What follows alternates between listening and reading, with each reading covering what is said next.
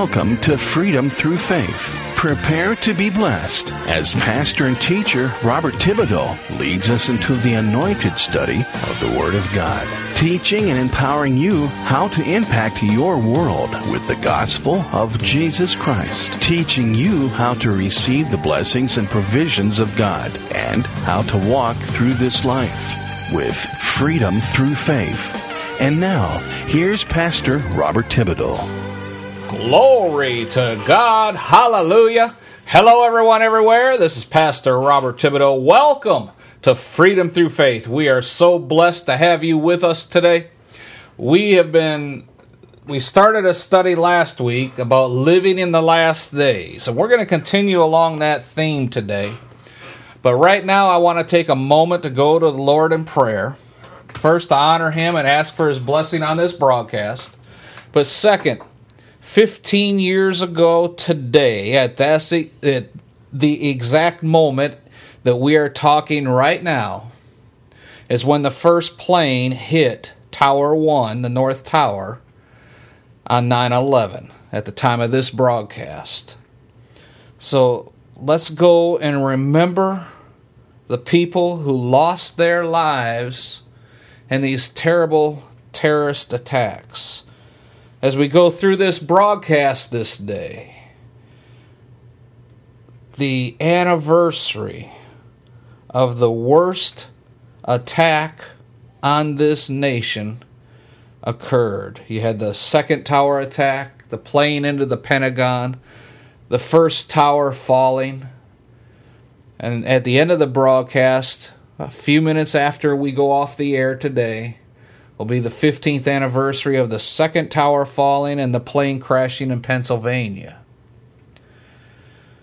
Father, in the name of Jesus, we pray up the hedge of protection around the borders of this land. We pray for the forgiveness of the national sins that have brought judgment to the borders of our land. We intercede in behalf of this nation. We pray for the mercy of the Father God Almighty to be extended to this nation. Lord, we pray for an outpouring of your Holy Spirit from one end of this nation to the other that will turn the hearts and minds of the people of this land back to you. We bind every demonic power, every evil spirit, every ruler of the darkness of this world, every prince and principality and power in high places that tries to exalt itself against the Word of God.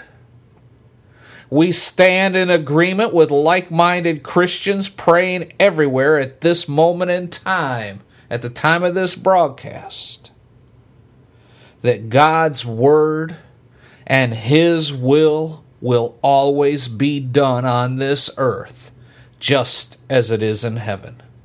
Lord Jesus, we thank you.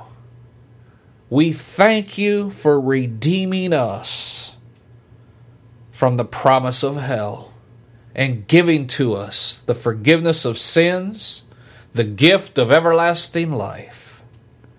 Now, Lord, have your way with this broadcast. That your word will go forth and accomplish what you please and prosper where you send it, because it is written, Your word does not return to you void. We thank you for the word of God that we will read today and which is in our hearts. Lord, thank you for being our Lord and Savior, and soon our coming King. And we ask all this in Jesus' mighty name. Amen and amen. Glory to God. Hallelujah. Shout amen, somebody. Get in an agreement. Praise God. Turn in your Bibles to Matthew 24. We're going to be talking again about living in the last days. And in order to do that, you have to understand what the Bible says about the last days. And you're going to be shocked as we go through today's study. D.A. Carson, a New Testament scholar, begins his commentary on Matthew 24 with the following words. He says, quote, "Few chapters of the Bible have called forth more disagreement among interpreters than Matthew 24 and in its parallels in Mark 13 and Luke 21." The history of the interpretation of this chapter is immensely complex. Amen. Unquote. Amen. His statements underlies the difficulties people have encountered when trying to interpret Matthew 24. And as we try to understand what Jesus is telling us in this chapter, we would do well to approach it with caution and just avoid the overly simplistic views and dogmatism and and uh, the attempts to say what Jesus did not say. Amen.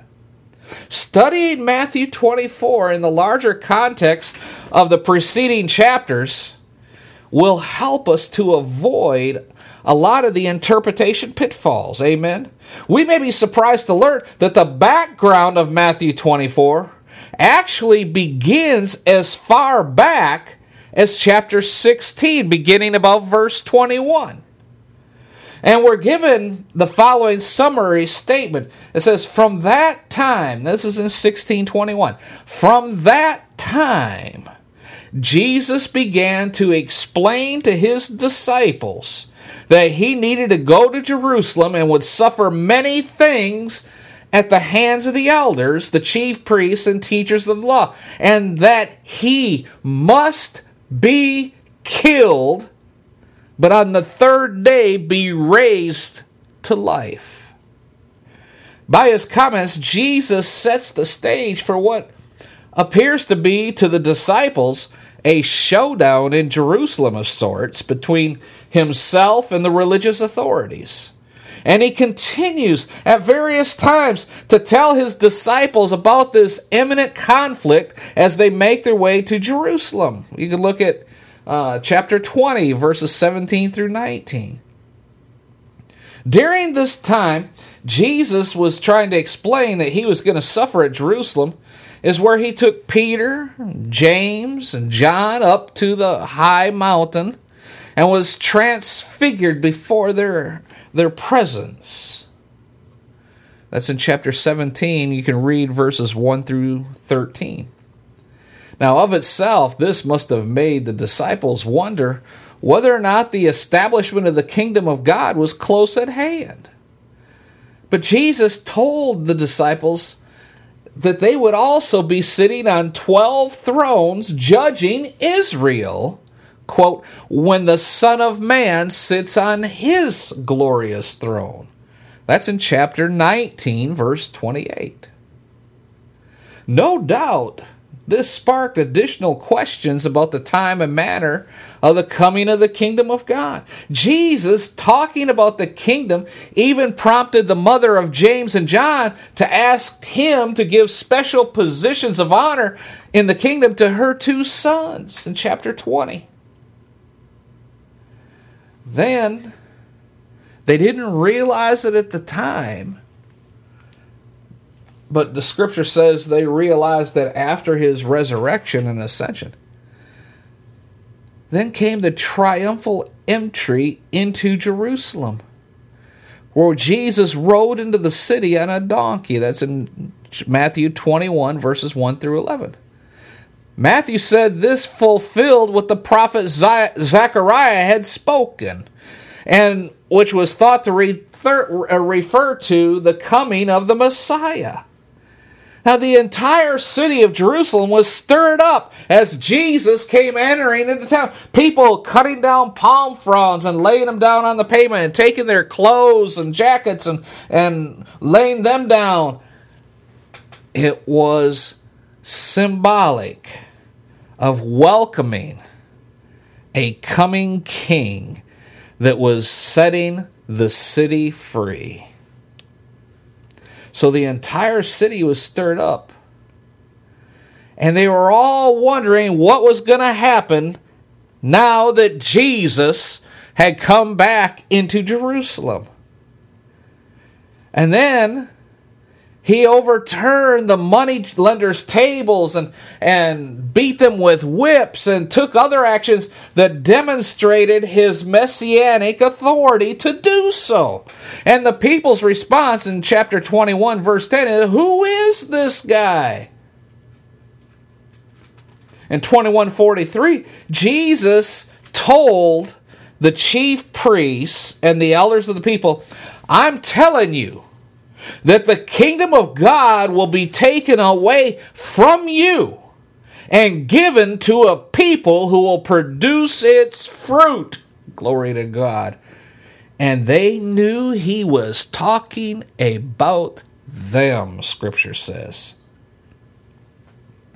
Jesus' statement could have been taken as an implication, especially in the eyes of his disciples, that he was ready to establish his messianic kingdom, and that the religious leaders would not be a part of it.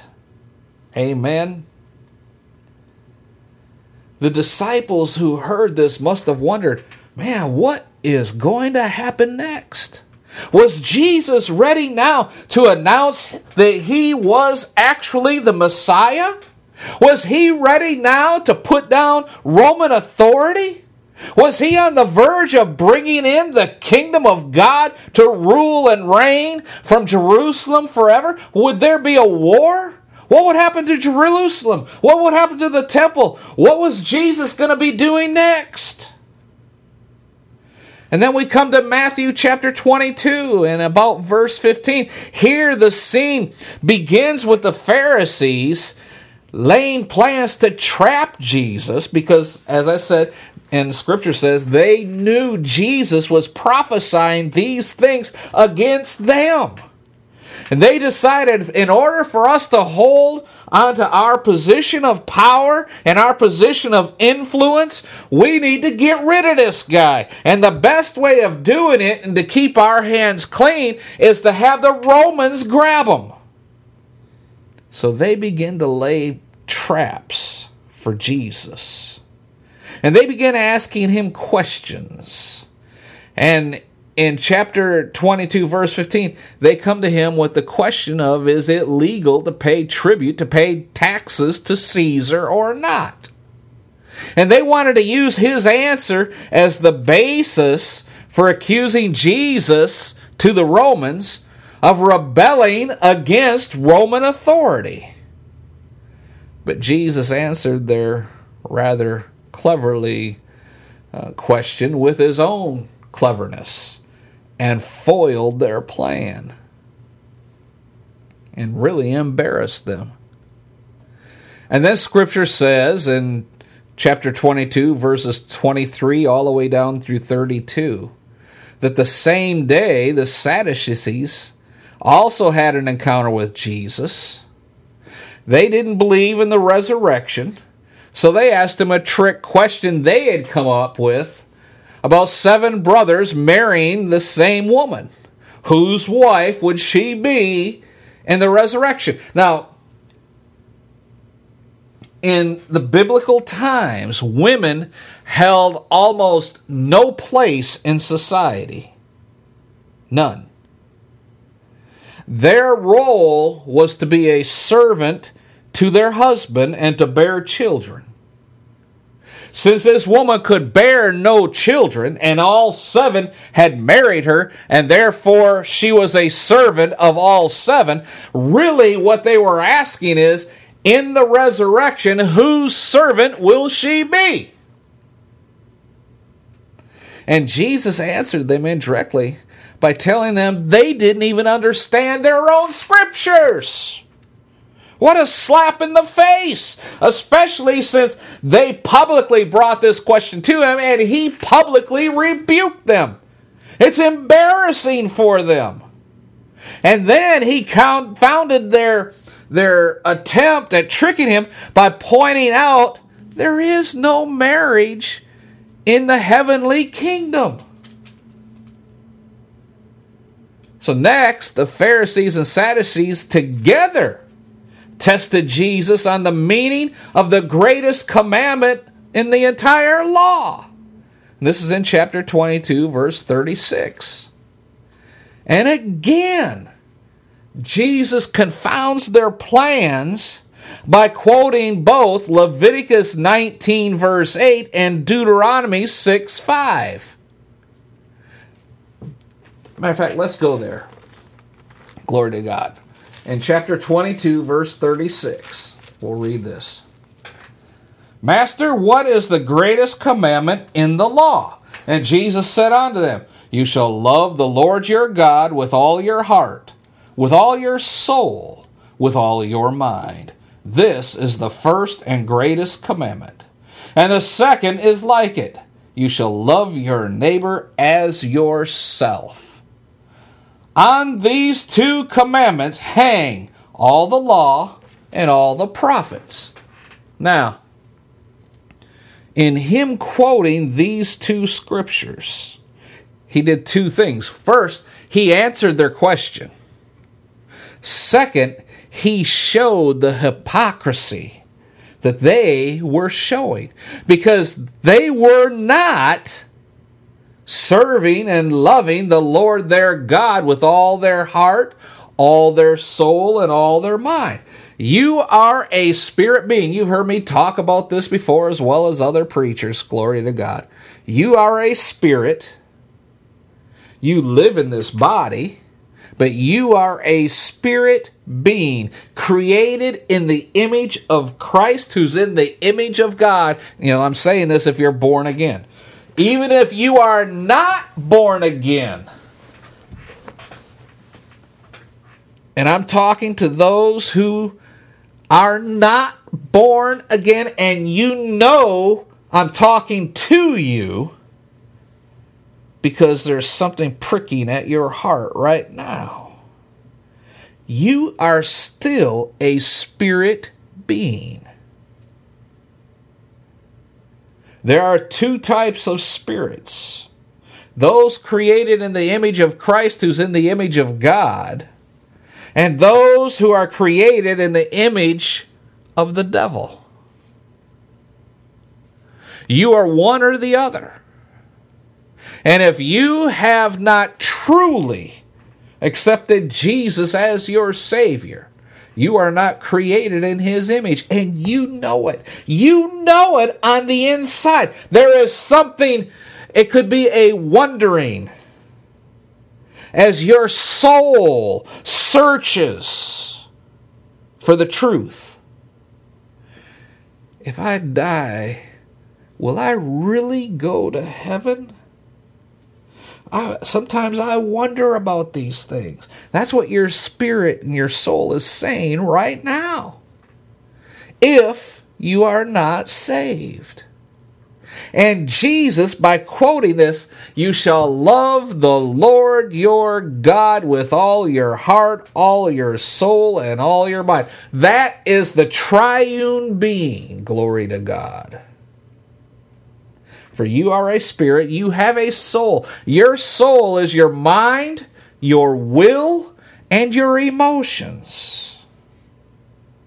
And if you are not serving the Lord your God and loving Him with all your heart, which is where your spirit is, all your soul, which is your mind, your will, and your emotions, and your body,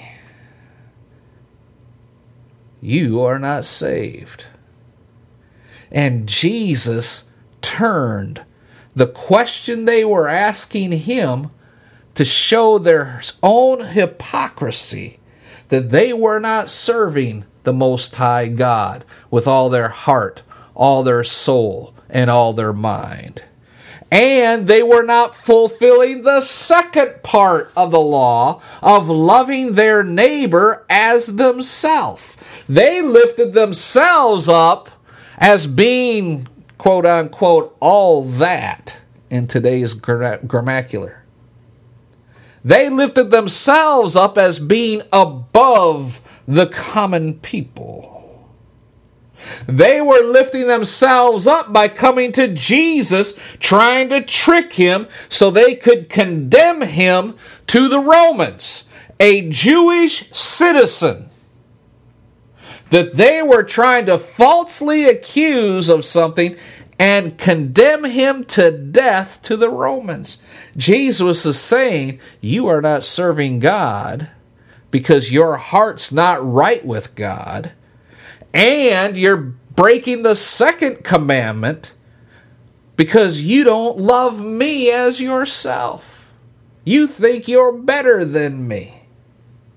He was bringing condemnation to their heart and to their soul and to their mind by turning the question they asked him back on them again. Amen.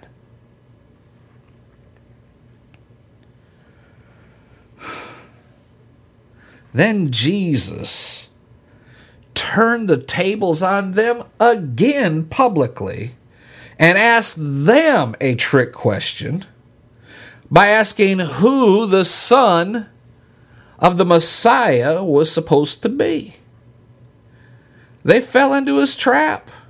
No one could say a word in reply.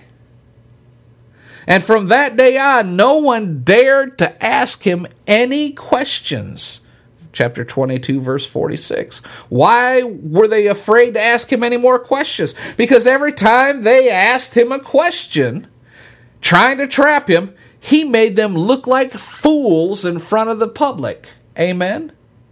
He turned a question back on them that made them look bad. In everybody's eyes and everybody's ears, they heard. And then they'd stop and, and think about it. And they'd look at the Pharisees and the Sadducees and say, Yeah, what about that?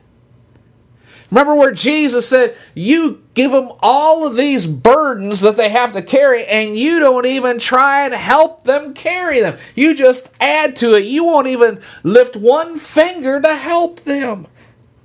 And the people are like, Yeah, what about that?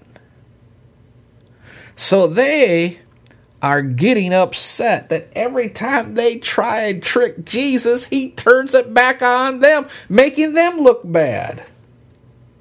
In chapter 23, we see Jesus criticizing. Now, this is something you did not do in Jewish society. They would have you arrested and beaten and flogged and maybe locked up in the stocks for criticizing the priests, the Pharisees, and the Sadducees.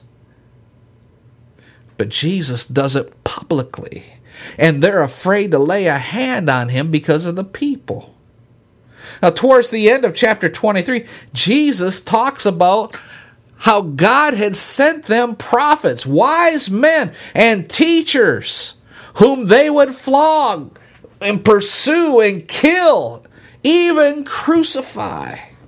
And he placed the responsibility of every slain prophet on their shoulders and said that the just payment of what they and their fathers had done would be required at their hand. And this scared them. Who is this guy that can talk like this? Nobody can talk to us like this, but yet we're powerless to do anything against him. Folks, if you stand up for the Word of God, now, oh, praise God, hallelujah. If you are born again, you are in and of the kingdom of God. Amen. When Jesus brings the kingdom of God back to this earth, now remember, at his second coming, that's not ushering in the kingdom of God. That's ushering in his kingdom, which will reign, rule and reign for a thousand years. And why is everyone scared about his millennial reign? Because unlike some of the preachers that you hear about this is going to be a glorious time and we'll just all be living peacefully and there'll be peace on earth and the children will play with the snakes and they won't get bit and the lamb will lay with the lion and won't be afraid. It's just going to be so wonderful. Well, number one, yes, it will be peace on this earth for the first time since the fall of Adam and Eve.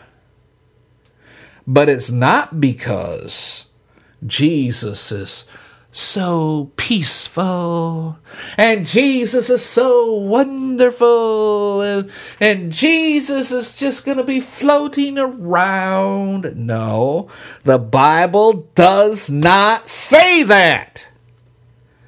It says there will be peace for 1,000 years because Jesus is going to reign with a rod of iron. And we, those who believe in him before his second coming, glory to God, shall rule and reign with him as kings and priests, that we shall be given different levels of authority in this earth. Jesus said, you know, some will be rulers over tens, over fifties, over hundreds, as is the example.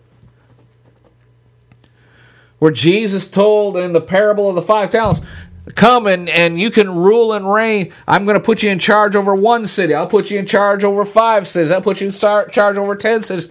We. Now, you must understand this as I'm saying it. We will receive a glorified body when we get to heaven. Amen. You die before the end of this broadcast. If you are born again, you are ushered immediately into the presence of Jesus. We have that example where Jesus was talking about the beggar, Lazarus, and the rich man. It says they both died. The implication is they died on the same day. And the angels came and ushered Lazarus into the bosom of Abraham. They usher us into the bosom of Jesus. Amen. Into his presence in heaven. The rich man died and was taken to hell. We, since Jesus was raised from the dead, at the moment of death, we are raised with him to everlasting life. No matter what sickness or disease is in this natural body right now, Scripture says dust to dust and ashes to ashes. The body will return to the elements of the earth. We were created from dust. Man was created from the dirt of the ground, and to the dirt we will return. But we will receive a glorified body at the last day and return. Scripture in book of Revelations is is explicit that when Jesus comes back, we shall be returning with him. This is not let me uh, let me rephrase that. We will return with him to rule and reign with him. Amen. And we have glorified bodies we cannot die, we cannot be killed because it's appointed on a man once to die and then the judgment. We have already stood before the judgment seat of Jesus, the Bema judgment. We've stood before his throne and received the gifts, the crowns that we deserve. We've studied this before. I'm not going to go through the crowns that Uh, we are eligible to receive. But we receive the judgment of how we have performed the fulfillment of the calling Jesus has given to us, all right, in this earth. And we rule with him on earth for those 1,000 years. Why is everybody fearing the thousand year millennium, uh, millennial reign? Because the nature of those who are not born again they're not cast into hell.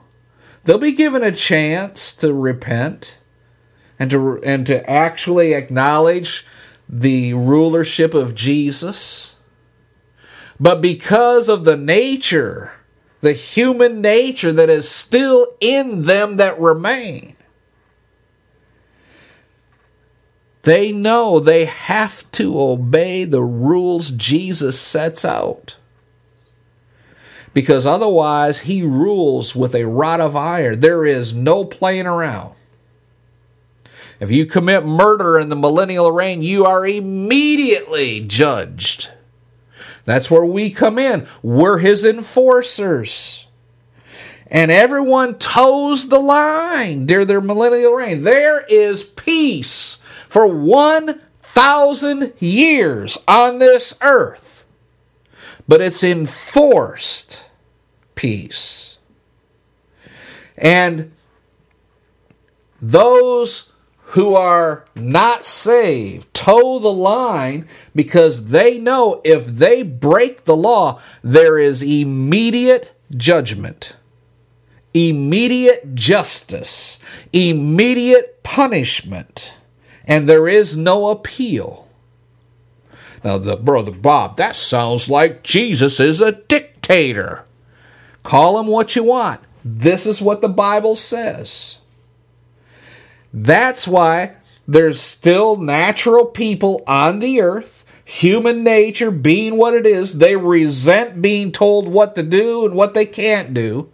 They are still having babies, populating the earth that have never had an opportunity to receive Jesus as their Savior, these new babies see Jesus.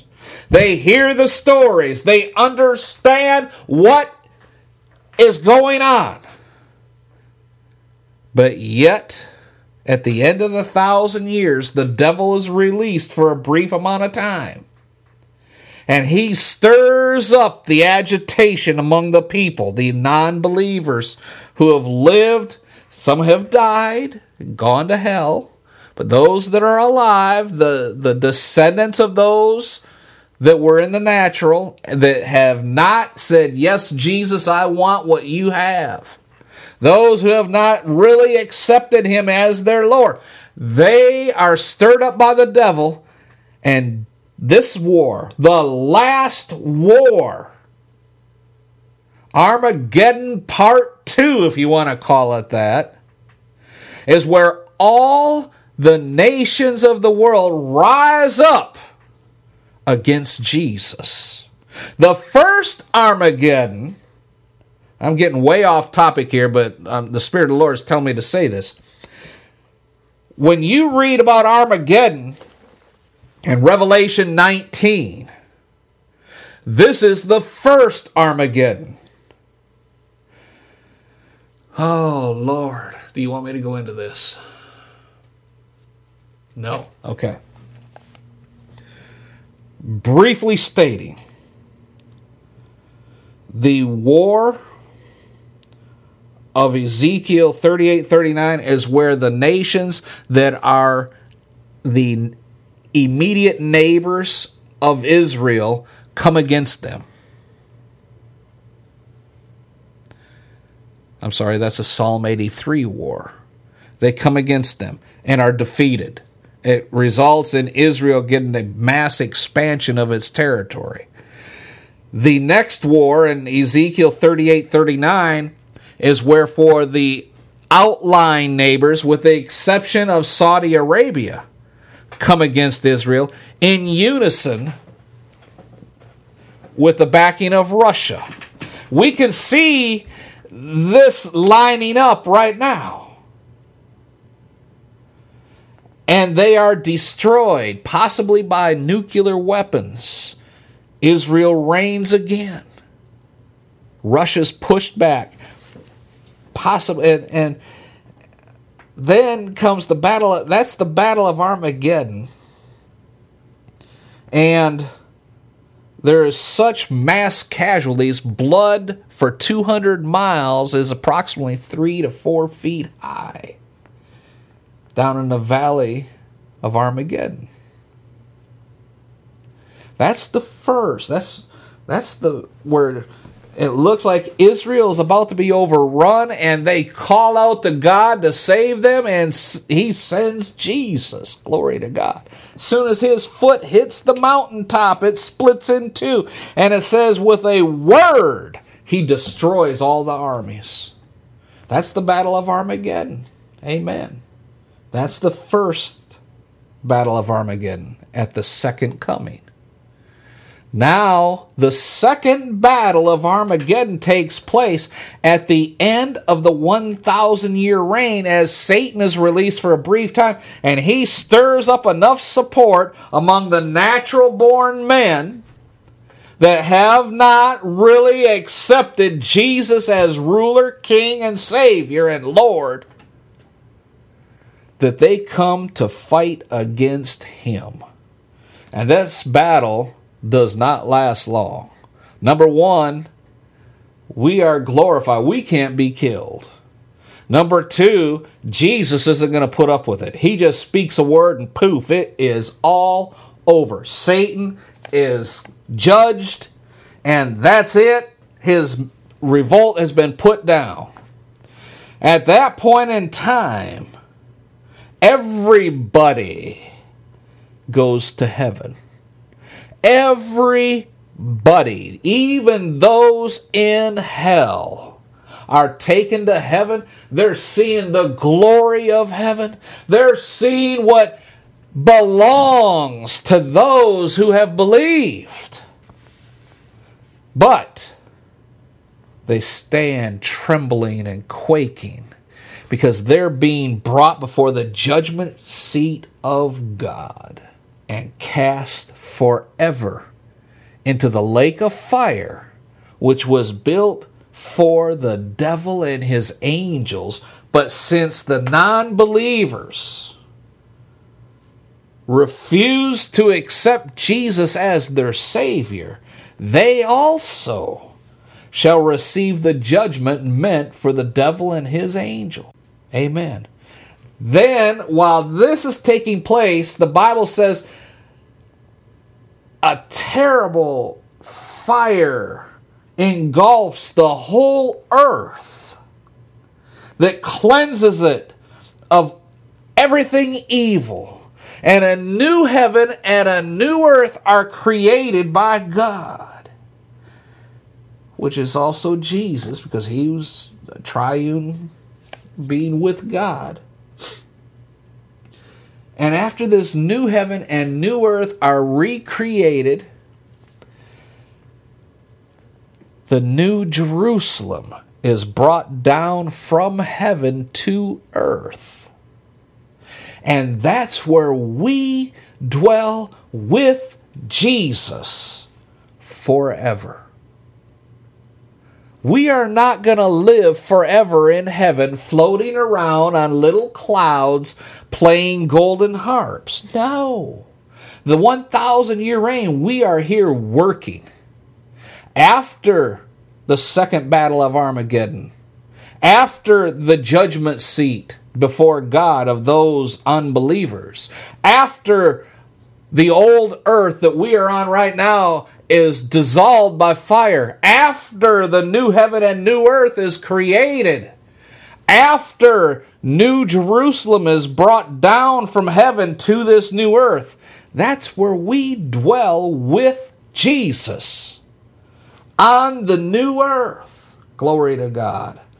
Wow, did I get way off topic on that? Amen. But that's the, the leading of the Holy Spirit. Amen. Now I got to figure out where I was at. Wow. Okay. There in Matthew 23 verse 39, Jesus, in a prayer to Jerusalem, spoke about its house becoming desolate, the temple. This is connected to the cryptic, his cryptic comment I'm telling you, you will not see me again until you say, Blessed is he who comes in the name of the Lord. This is talking about when Jerusalem is, or in Israel is surrounded by its enemies and about to be destroyed. There is no help but God. And they call out to Jesus, they call out to God, and he answers. Now, the disciples must have been becoming increasingly puzzled by all this. I mean, they're curious, they're anxious about the things Jesus is saying. Was he about to proclaim himself as king? Was he going to go out of town and organize a rebellion and start a war so that the next time the authorities saw him, they would be forced to acknowledge him as the king of Israel and his Lord? No, the disciples were confusing current events with the end times. Ah, that's something that's been going on for centuries and centuries, folks. And that's what we're discussing today. Do not get all wrapped up in all the evil things you see on the news every night. Well, anyway, I'm getting ahead of myself again. Let's get back into the Bible, and I'll give my commentary at the end. Amen. After these things, Jesus left the temple. And as he's walking away, his disciples point to its buildings. In Mark's words, they said, Hey, look, Jesus, what massive stones. Remember, Herod is expanding the Temple Mount, right? They're saying, Man, look at the size of these stones. These are magnificent buildings. It's in 13, uh, Mark 13 1. Luke says the disciples remarked how the temple was adorned with beautiful stones and with all the gifts dedicated to God. Think about what must have been going through the disciples' minds, folks. Jesus' comments about Jerusalem's desolation and destruction. And then his confrontation happens with religious leaders. These boys were both frightened and excited at the same time. They must have been wondering why he was speaking about the impending doom on Judaism and all its institutions. Wasn't the Messiah coming to glorify both? By their comments about the temple, it seems as if they were concerned and, and confused, saying, Surely nothing can happen to this beautiful temple in which God dwells. Jesus then made the disciples even more curious and frightened. Amen. He brushed aside their praise of the temple. He says, Do you see all these things? I'm telling you the truth. Not one stone here will be left on another. Every one of them will be thrown down. That's in 24 2. That must have shocked the disciples. I mean, they thought the Messiah was coming to save Jerusalem and to save the temple not allow them or have them to be destroyed. As Jesus spoke about these things, the disciples must have thought about the end of Gentile rulership and then the glory of Israel, both of which are prophesied so many times throughout Hebrew scriptures. They knew these events would occur at the time of the end, according to many verses in the book of Daniel. It was at this time that the Messiah was supposed to appear or come to usher in the kingdom of God. This meant Israel would arise to national greatness as the spearhead of the kingdom of God. And the disciples who believed that Jesus was that Messiah were naturally anxious to know if the time of the end had now come. There was great expectation that Jesus was about to announce that he was the Messiah. That's in John 12. You read it in verses 12 through 18. It's not surprising then that the disciples pressed Jesus about the nature and the timing of his quote unquote coming. As Jesus was sitting on the Mount of Olives, the excited disciples came to him privately to try and get some inside information. Tell us, they said, when will this happen? What will be the sign of your coming and of the end of the age? That's in Matthew 24. We finally made it there, glory to God. Verse 3. They wanted to know when the things Jesus said about Jerusalem were going to take place, for they undoubtedly associated these things with the end of the age and his quote unquote coming when the disciples asked about his coming, they didn't have a second coming in mind. In their thinking, the Messiah was going to come and immediately establish his government in Jerusalem, and it would last forever. There would be no first or second coming in their opinion. There is another vital point to notice about Matthew 24 3, for it is kind of a summary statement of the entire content contained in chapter 24. I want to repeat the disciples' question and I want you to listen to it. This is what they asked Jesus. Tell us, they said, when will this happen? What will be the sign of your coming and of the end of the age? They wanted to know when the things Jesus said about Jerusalem would take place. For they associated these with the end of the age and his coming. So the disciples were really asking him three separate questions. First, he had just finished talking about how the, the temp, how the temple was going to be destroyed. And then they came to him privately, once they were away from the crowds. They came to him privately and said, When would this happen? The this is the reference to the destruction of Jerusalem and the temple, which he just finished telling them about being threatened with destruction. The second question they wanted to know was, What is the sign of his coming, which we shall see, is basically what they're saying. Jesus finally gave them in verse 30 of chapter 24 the answer to that question. But then the third question that they wanted to know was when is the end of the age? This is something that Jesus told the disciples they could not and would not know in verse 36. Now, if we separate out the three questions, which is the purpose of this whole study today.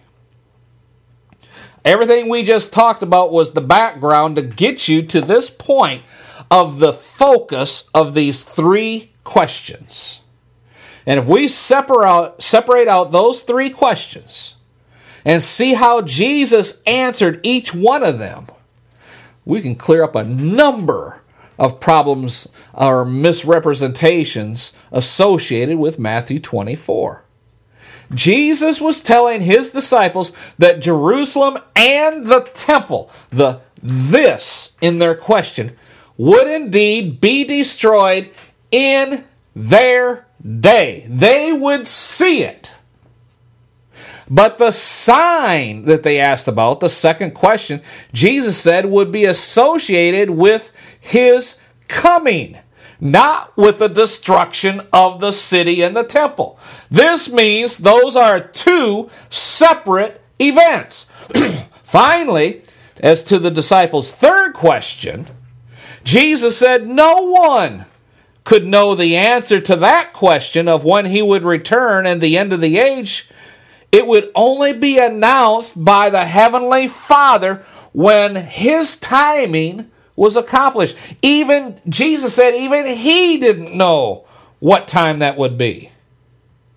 In Matthew 24, there are three separate questions, and each one is answered individually in Jesus' reply.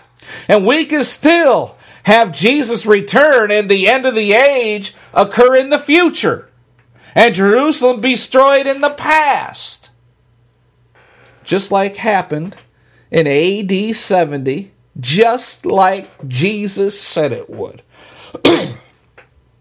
this is not to say that the disciples separated out the destruction of Jerusalem from the end because they couldn't do that. They probably thought that the events would occur at the same time. Amen. Let's see how these questions play out in Matthew 24. First, note that Jesus did not seem particularly interested at all in talking about the circumstances of the end of time. It was his disciples who provoked the questions, and Jesus felt obliged to give them some information concerning their comments. We also can see that certainly the disciples' questions about the end were all based on a wrong conclusion that all the events would occur almost simultaneously and that they were about to happen immediately. Therefore, it's not surprising that they thought Jesus' coming as the Messiah was extremely close. In that the sense it might happen within a couple of days or at the most a couple of weeks from now.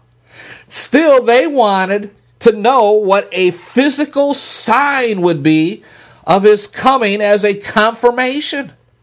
With this private and secret knowledge, see, they would be able to place themselves at the most advantageous position when Jesus was about to make his move. At least that's what they thought.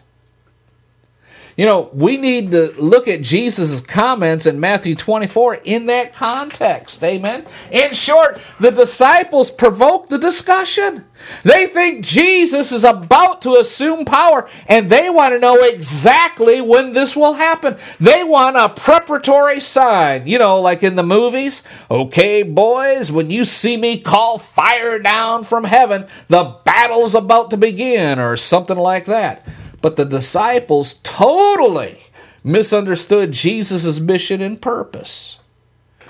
Rather than answering their questions on their own terms, Jesus used the occasion to teach them three very important things. One, he taught them that the scenario they were asking about was much more complicated than their simplistic notions. Two, they could not know when Jesus would come, or as we would say, return.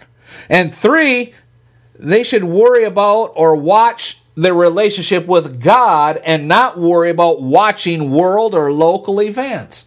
Oh, Brother Bob, now I see why we're talking about this today. Amen. Well, I'm glad you're starting to catch on. Now, notice how Jesus' confrontation with his disciples unfolded. Keep these principles in our prior discussion today in mind. The first thing he did was to warn the disciples not to be deceived by traumatic events that might make it appear as though the end was near. Tumultuous things would happen in the world, but the end is still to come. Next, Jesus told his disciples that they would be persecuted and put to death. That's 24 verses 9 through 13. How shocking that should have seemed. I mean, they must have wondered what's all this talk about persecution and death? Wait a minute. The Messiah's people were supposed to be triumphant and victorious, not butchered and destroyed. Didn't he promise us that we were going to sit with him on 12 thrones judging Israel? What is he talking about? We're going to be put to death. Then Jesus began talking about a gospel that was to be preached to the whole world. After that, the end would come in verse 14. This must have been totally confusing to the disciples. They probably thought the Messiah would come first, then establish his kingdom. Only after that would the word of the Lord go forth into all the earth. I mean, that's in the prophet. That's in Isaiah chapter 2, verses 1 through 4. To them, Jesus seemed to backtrack and forecast a dire warning for the temple. The abomination of desolation would be seen in the holy place, and then those in Judea would have to flee to the mountains. This would be a dreadful time indeed for the Jews. For verse 15 16 says, For then there shall be great distress unequaled from the beginning of the world until now, and never to be equaled again, Jesus was saying. That's in verse 21. Things would get so bad, nobody would survive if those days were not cut short. And though Jesus mentioned what would happen in the world at large, Jesus was talking primarily about what was going to happen in Judea and Jerusalem. Luke used the phrase, there will be great distress in the land, to describe the context of Jesus' comments. The temple, Jerusalem, and Judea were the focus of Jesus' warning, not the entire world. The warning Jesus gave about impending doom was for the Jews in Jerusalem and Judea. And the events that happened between AD 66 and 70 confirm this. It's not surprising then that Jesus told them, Pray that your flight will not take place in the wintertime or on the Sabbath day. Some people wonder why he would make that kind of statement if the church isn't required to observe the Sabbath. Since the Sabbath is no longer a concern for Christians, why would it be mentioned as a significant problem in the last days? Well, you see, the Jews believed it was wrong to take long journeys on the Sabbath. They apparently even had a measurement for the maximum distance that could be traveled on this day, which was called a Sabbath day's journey or walk. Acts 1:12. In Luke's example, it was the distance between the Mount of Olives and the perimeter of Jerusalem and the city itself. But Jesus said that people who were in Judea would need to flee far away into the hills. A Sabbath day walk would not, that, would not get them out of harm's way. And Jesus knew that those listening to him right then believed you should not do that kind of traveling that his warning was talking about if it was on the Sabbath day. That's why Jesus told his disciples to pray that their flight would not have to occur on the Sabbath day. He gave this admonition in the context of their current understanding of the law of Moses.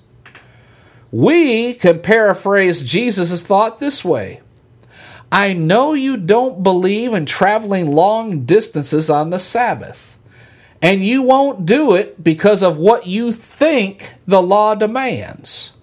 So, if the things to befall Jerusalem fall on the Sabbath day, you will be caught and killed. I can only offer you this advice you better pray that the need to flee does not occur on the Sabbath. Even if they did choose to flee on the Sabbath, the restrictions imposed by other Jews would make escape difficult. Now, as we stated earlier, we can understand this part of Jesus' explanation to refer to the destruction of Jerusalem, which occurred in AD 70. Jewish Christians in Jerusalem who still kept the law of Moses would be caught up in these events and have to flee. They would have to deal with their belief about the Sabbath regulations if circumstances demanded that they flee on the Sabbath day. Meanwhile, Jesus continued his discourse, which had the purpose of answering the disciples three questions about when he would come. But note that so far, all he's done is tell them when he will not come. Jesus has separated out the calamity to occur at Jerusalem from the sign and the coming of the end. Now, the disciples at this point must be totally confused because they thought that the destruction in Jerusalem and Judea was the sign of the end they were looking for. But Jesus said, No, you're mistaken. And he pointed out their error. He said, If anybody is to say to you, Look, here's the Messiah, there he is, don't believe it. Do not believe it. Well, what were the disciples to make of this? I mean, they must have wondered, We asked Jesus when he would establish the kingdom. And we asked Jesus to give us a sign of this event. And he keeps talking about that the end is not yet. And that everything that looks like a sign is not a sign. What does he mean? But yet Jesus continued to tell his disciples when he would not come or appear.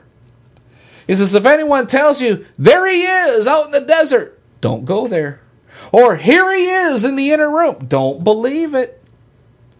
Jesus was driving home the point that his disciples should not be deceived by world events or by people claiming to know when the sign of the end had occurred or was going to happen. Perhaps he was even telling them that the fall of Jerusalem and of the temple were not the harbinger of the end. Now we can skip down to verse 29 where Jesus begins to tell his disciples about the sign of his coming. And they are probably, oh, finally. And it's to answer their second question. He says, The sun and moon will be darkened, and stars, perhaps comets or meteorites, would fall from the sky, and the solar system itself would be shaken. So finally, Jesus gave the disciples the sign they were waiting for. And he said, At that time, the sign of the Son of Man will appear in the sky, and all the nations of the earth will mourn. They will see the sign of man coming on the clouds of the sky with power and great glory. Glory to God. That's in verse 30. So basically, the sign of Jesus coming as he gave it. The sign of his coming was or is his coming. There's a lesson here for us. Quite simply, there is no advance sign of Jesus' coming that we will be able to use to predict his coming. He comes when he gets here. And the people who are alive when he comes will see it happen. I'll get to back to this part in just a minute. Next, Jesus asked the disciples to learn a lesson from the fig tree. As soon as the tree's twigs are tender and the leaves come out, you know summer is near. Even so, Jesus said, when you see all these things, happening, you should know that it is near, even right at the door. What are all these things? Are they only wars and famines and earthquakes in various places? No. These are only the beginning of sorrows, Jesus said. There are many other sorrows as well before the end. Does all these things and at the appearance of false preachers and the preaching of the gospel? No, again. Is all these things fulfilled with the distress in Jerusalem and the destruction of the temple? No, it is not. What then, Brother Bob, does he mean by all these things? What does it include? Well, before we answer, let's digress just a moment to describe what may have been an after the fact discussion that the church of the apostles' day had to learn, and which the synoptic gospels talk about. The fall of Jerusalem in AD 70 and the destruction of the temple, the death of many Jewish religious leaders and in some of the apostles, must have been a surprise to the church. It is almost certain the church believed that Jesus was going to return immediately after this happened. But he didn't return. And some Christians must have been disturbed by that. However, the Gospels show that much more had to happen than just the destruction of the city and temple. The church should not assume that because Jerusalem fell and Jesus didn't return, that the church has been misled.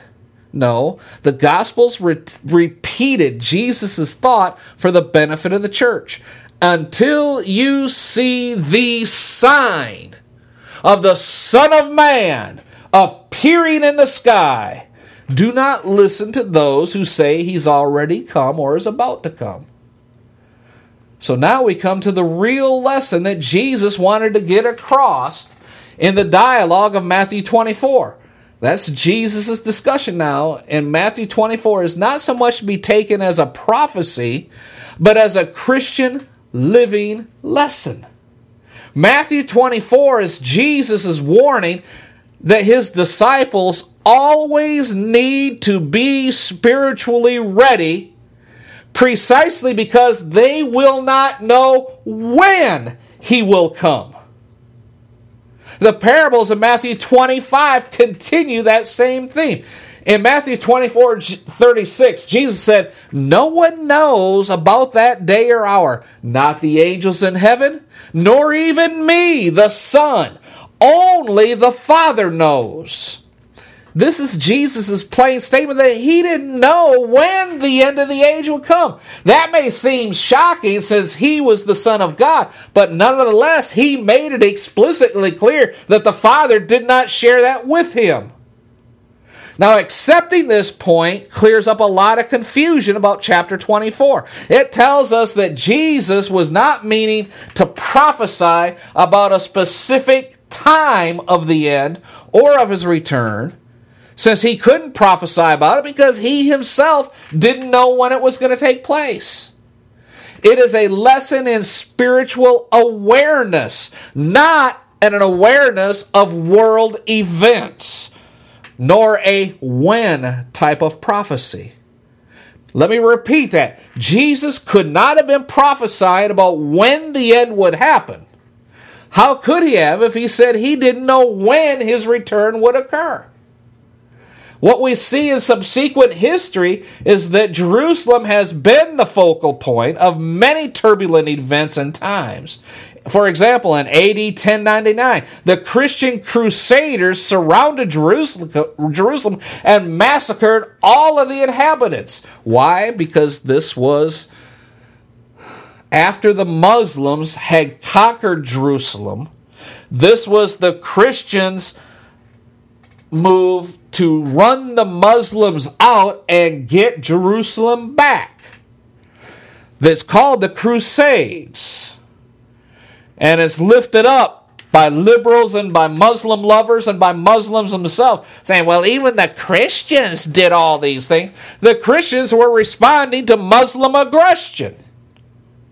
Anyway, during World War I, in the year 1917, British General Allenby took the city of Jerusalem from the Turkish Empire. And we're all quite aware the central Jerusalem and Judea continue to play in strife between Jews and Arabs. Amen? Gotta get ready to close. To summarize, Jesus told his disciples that the answer to their question, but when the end would come, was, You can't know it because I don't know it. That seems to be a difficult lesson to learn. After his resurrection, the disciples still pressed Jesus on the matter. They said, Lord, are you at this time going to restore the kingdom to Israel? Acts 1 6. Jesus again told them in verse 7 It's not for you to know the times or dates that the Father has set by his own authority. You know, despite Jesus' clear teaching, many Christians throughout the centuries have repeated the mistake of the apostles. Many have tried to prognosticate when the end was going to come, and almost always it was to be very soon. But history has proven Jesus right and every prognosticator wrong. Quite simply, we won't know when the end will come. So, Brother Bob, what do we do in the meantime while we wait for Jesus to return? Well, Jesus gave the answer to his disciples, and it's our answer as well. He said, Keep watch, because you do not know on what day your Lord will come. So you must be ready, basically, at all times, because the Son of Man will come at an hour when you do not expect him. Watching world events is not what Jesus is speaking about here. What all Christians must watch is their relationship with God. We are always to be ready to meet our Maker. That's a phrase that was popularized in the movies and in the Old West. Are you ready to meet your Maker? Signifying the question that you might die at any moment. In reality, nobody is guaranteed tomorrow. It's possible that I or someone listening right now may suffer a heart attack before the end of the program. We have no guarantee that when we go to bed tonight, we will even wake up in the morning. With that being said, we need to make sure our spiritual relationship with the Son of Man and with Almighty God are intact and secure. And you can only do that by receiving Jesus as your Savior and making Him the Lord of your life. Amen? All right, let's get back to our study here in the last two minutes. Jesus went on to describe the rest of chapter 24, and throughout chapter 25, what is really important it is to watch for. In the parable of the faithful servant, Jesus told his disciples to avoid worldly sins and the threat of being overcome by the attractiveness of sin. The lesson? Jesus said, The master of that servant will come on a day when he doesn't expect him and an hour he's not aware of. In the parable of the ten virgins, Jesus repeated his theme. Some of the virgins were not ready when the day of reckoning came, and they were shut out of the kingdom. The lesson? Jesus said, Keep watch, because you don't know the day or the hour. In the parable of the talents, Jesus spoke of himself as going away on a journey. He is probably referring to his day in heaven before his return. In the meantime, his stay in heaven, not day in heaven. In the meantime, the servants were to be faithful with the things that they were to, had been entrusted with. In the parable of the sheep and goats, Jesus spoke of the shepherding responsibility the disciples would be given during his absence. Here he switched their thinking from the when of his return to the consequences of that return on their eternal life. His coming and the resurrection will be judgment day for them. That is, when Jesus will separate his sheep, the true followers, from the goats, the evil shepherds. Jesus presented the parable in terms of the discipleship or the disciples' relationship to his physical needs. They fed him when he was hungry, gave him water when he was thirsty, invited him in when he was a stranger, clothed him when he was naked. The disciples were surprised, said they never seen him in any of those states. But Jesus had a lesson in shepherding in mind, and he said, I'm telling you the truth. Whatever you did for one of the least of these brothers of mine, you did it for me. Well, who's a brother of Christ? One of his true followers. Jesus then was telling his disciples to be good stewards and shepherds of the flock to the church. And that ends the long discourse in which Jesus answered the disciples three questions. When will Jerusalem and the temple be destroyed? What would be the sign of his coming? And when would the end of the age occur? All right, quickly summarizing here in about one minute. The disciples are concerned by Jesus teaching the temple buildings be destroyed. They ask when this is going to happen, when the end is, when his coming will occur. As stated earlier, they probably thought Jesus was right there going to eh, take over Jerusalem and inaugurate the kingdom of God. But he warned them again against such thinking. But there's more shocking teaching. The only sign that Jesus and we will have will be his actual coming. The sign will have no predictive value. Amen. So if you are looking at the current events on the news as representation of Jesus is coming soon, don't do that. Just be ready. The only way you can be ready is to ask Jesus to be your Lord and Savior. You do that by repeating this prayer with me right now. Lord Jesus, I don't know when you're coming, but I know my days are numbered. And I ask you right now to forgive me of my sins, come into my heart, become Lord of my life. I thank you for it in Jesus' name. Amen. Be blessed in all you do, folks. You have just heard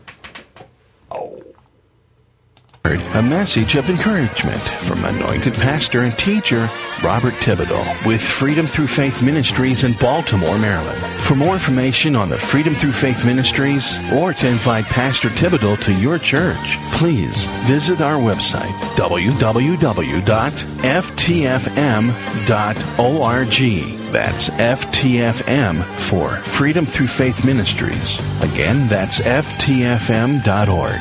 Until next time, when we gather together around the Word of God, be blessed.